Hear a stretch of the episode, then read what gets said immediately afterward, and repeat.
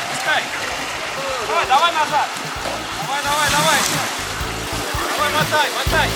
Мотай, мотай. Экстремальный автомобильный спорт. Автоклуб на Моторадио. Давай, давай, давай, давай, давай. Сегодня вторник, четырнадцать часов. И на Моторадио в эфире вновь ваша любимая программа о мире вне дорог. Офро для всех. В студии ее автор и ведущий Роман Герасимов, и сегодня я продолжаю многосерийный рассказ о захватывающей поездке на Северный Урал вместе с магазином внедорожного снаряжения четыре на четыре Sport и проектом Евгения Шаталова Red Off-Road Expedition. Как вы уже помните, седьмого августа мы вышли колонной в четырнадцать экипажей из города Ивдель Свердловской области, чтобы за семь дней через перевал Дятлова дойти до Печоро-Илычского заповедника и посетить одно из чудес России – столбы выветривания Маньпупунёр. Шел пятый день поездки. Накапливалась усталость людей и машин, увеличивался риск не выйти к заповеднику вовремя, а значит и вовсе не попасть на плато. Поехали! Утро порадовало нас прекрасной солнечной погодой, а это бывает в этих местах и в это время года, ну не сказать, чтобы часто. Комплекты одежды были у всех подобраны скорее под позднюю осень с заморозками. И как же приятно было снять с себя все эти термухи, флиски и немного позагорать, пока собираешь лагерь. Чтобы вы понимали уровень нашей экологической грамотности, мусор мы делили на две части. Тот, который можно аннигилировать на месте, и тот, который ехал с нами до конца экспедиции в большую цивилизованную помойку. С гордостью заявляю, что стоянки после нас оставались чище, чем были до нашего приезда. Потому что помимо своего, мы убирали еще и чужой мусор. Ну вот так уж мы к этому трепетно относились. Ночевали мы неподалеку от одного из многих живописных горных ручьев, протекающих вдоль поросшего невысокого лесом склона. Воспользовавшись ситуацией, набрали с собой для внутреннего употребления вкуснейшей воды. С пресной водой тут вообще всю дорогу никаких проблем не было. Но была одна особенность. Ее не получалось долго хранить. Она как бы задыхалась, что ли. То есть появлялся слегка уже какой-то запах, немножко привкус. Но в свежем виде вот ничего вкуснее я не пил. И все вот эти минералки с полок магазинов, они даже рядом не стояли. Стоит отметить действие на нашу группу информационного детокса. Первые дни многие еще носили с собой по привычке в карманах мобильные телефоны. Я вот тоже время от времени слышал фантомные звонки и сообщения. Но связи, в общем, давным-давно уже нету. Необходимость в телефоне, как в телефоне, отпала. И поэтому этот налет цивилизации вот потихонечку начал отпускать. Оставшись без тотального диктата маленького цифрового мерзавца, иначе переосмысливаешь происходящее.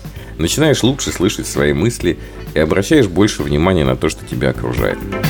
Возможно, это прозвучит несколько высокопарно, но я не вижу смысла снижать этот пафос. Начинаешь уделять больше внимания ближнему, слушать его и реагировать уже не торопясь с ответом, так вдумчиво. Беседа протекает там в горах, другая совсем. И как же нам порой этого не хватает в наших больших городах. Но прочь этот сплин. Итак, утро, солнце, собрали лагерь, построились на брифинг. И далее я передаю слово Максиму Шишкину, руководителю экспедиции. А вы закройте глаза, включите воображение и представьте, что вы стоите прямо вместе рядом с нами, э, около колонны машин, в группе единомышленников и слушайте этот брифинг. Сегодня у нас одиннадцатое августа две тысячи двадцать первого года. А нам до Вологодской грани автомобильной части маршрута осталось сорок километров. Планы на сегодня нужно пройти как можно больше, чтобы на завтра осталась небольшая часть пути. За сегодня я считаю, что сорок километров пройти невозможно, но будем, будем стараться сделать максимум, чтобы у нас осталось на, на завтра хотя бы половина дневки, отдохнуть перед походом. Вчерашняя тактика показала, что эффективно идти двойками. Первая двойка — Николай Сергей, вторая двойка — я, Алексей, Ирик идет у нас с Сашей. Сказано, сделано, сели, поехали. В качестве зарядки сразу подъем по курумнику. И даже с учетом того, что ветер и солнце уже достаточно подсушили его к нашему прибытию, все-таки из-за величины угла наклона зайти на него своим ходом получалось далеко не всегда и у всех. Благо еще встречались иногда деревья для лебежения. Ну, а когда они не встречались, то джипер, джипер — это друг, брат и якорь. Пошла привычная рутинная работа. Штурманы, помимо э, манипуляций с лебедкой, стояли перед машинами, показывали, куда крутить руль, чтобы ювелирно маневрировать между острыми высокими камнями. Часть особенно противных камней, но не особо держащихся за почву, мы выкорчевали и убрали со дороги вовсе.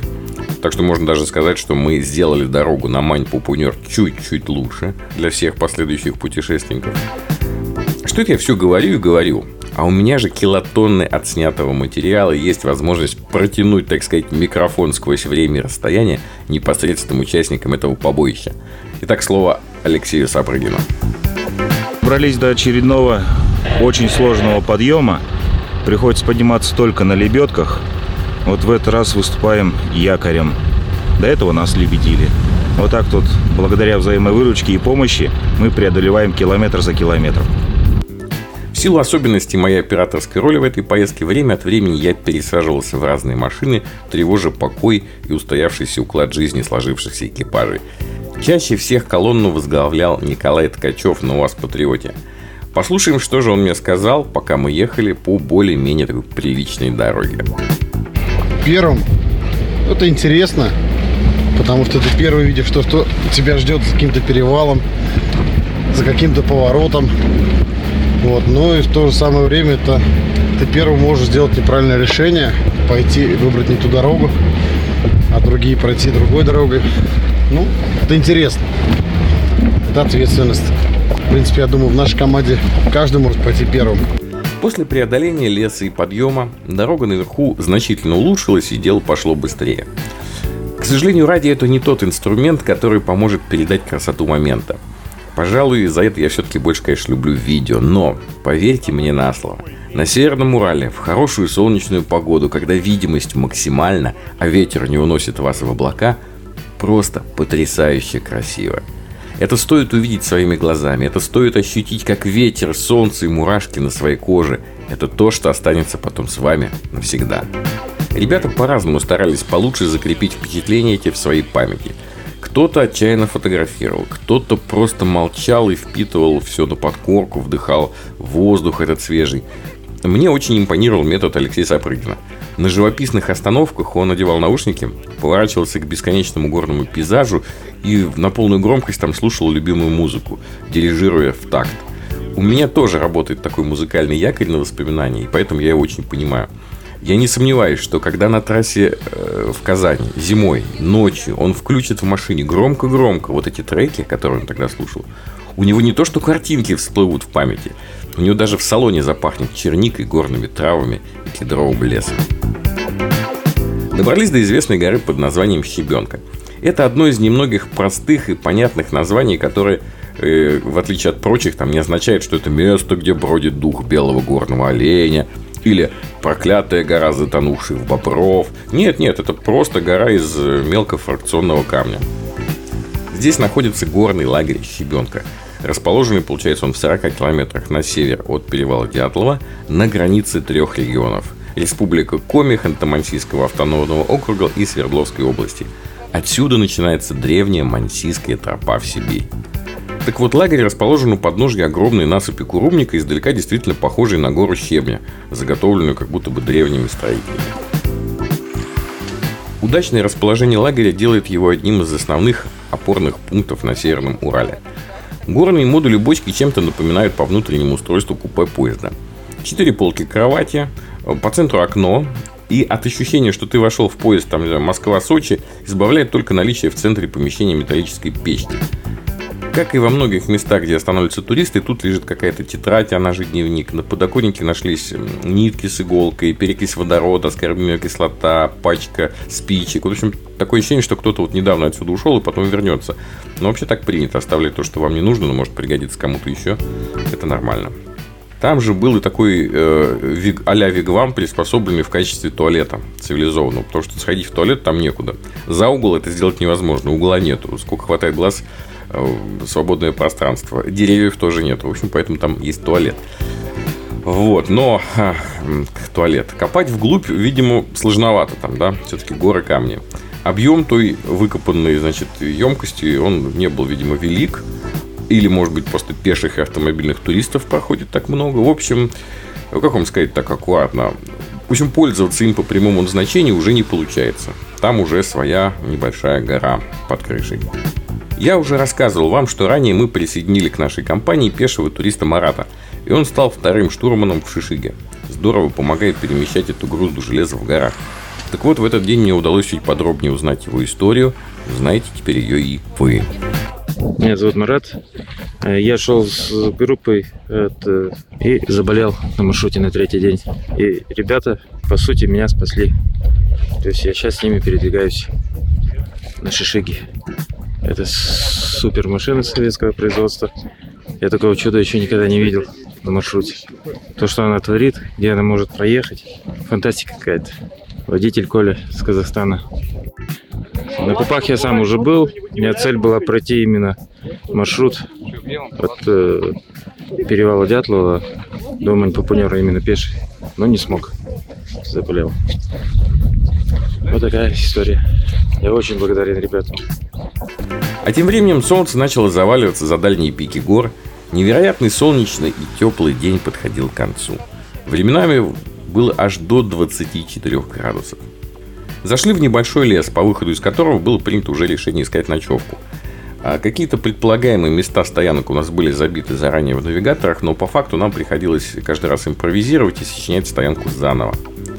В лесу еще поборолись немножко напоследок с бездорожьем, перепады высот, близко растущие к дороге деревья, на которые машину время от времени пытается стащить. Но, в общем, все это прошло довольно-таки в рабочем порядке. Это был один из немногих дней, когда у нас совсем ничего ни у кого не сломалось, не разбортировалось и не отвалилось. Похоже, удача, которая время от времени поворачивалась к нам копчиком, сегодня буквально баловала нас. За день мы прошли значительные двадцать восемь километров, что по местным меркам довольно много.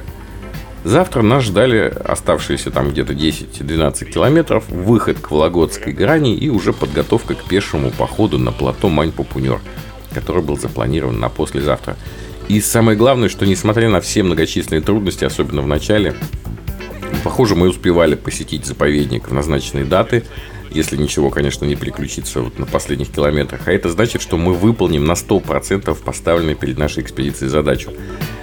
И я вам скажу, это удается далеко не всем. Мы общались с теми, кто движется туда-обратно, на машинах, тоже разные экспедиции. И вообще фраза такая «гора не пустила», она звучала довольно часто. То есть многие ребята приезжали туда уже не первый, даже не второй раз. Они не могли добраться до э, поставленной цели, до финиша. Вот такие вот непростые это места, где так мало зависит от человека и так много зависит от... Я даже не знаю от чего. Назовите это как угодно. И на сегодня у меня все. На следующей неделе я продолжу рассказ о нашей поездке. Вы узнаете, смогли ли мы все-таки добраться до Вологодской грани и подготовиться к походу на Маньпупунёр. Вы слушали передачу «Офро для всех» на волнах Моторадио онлайн.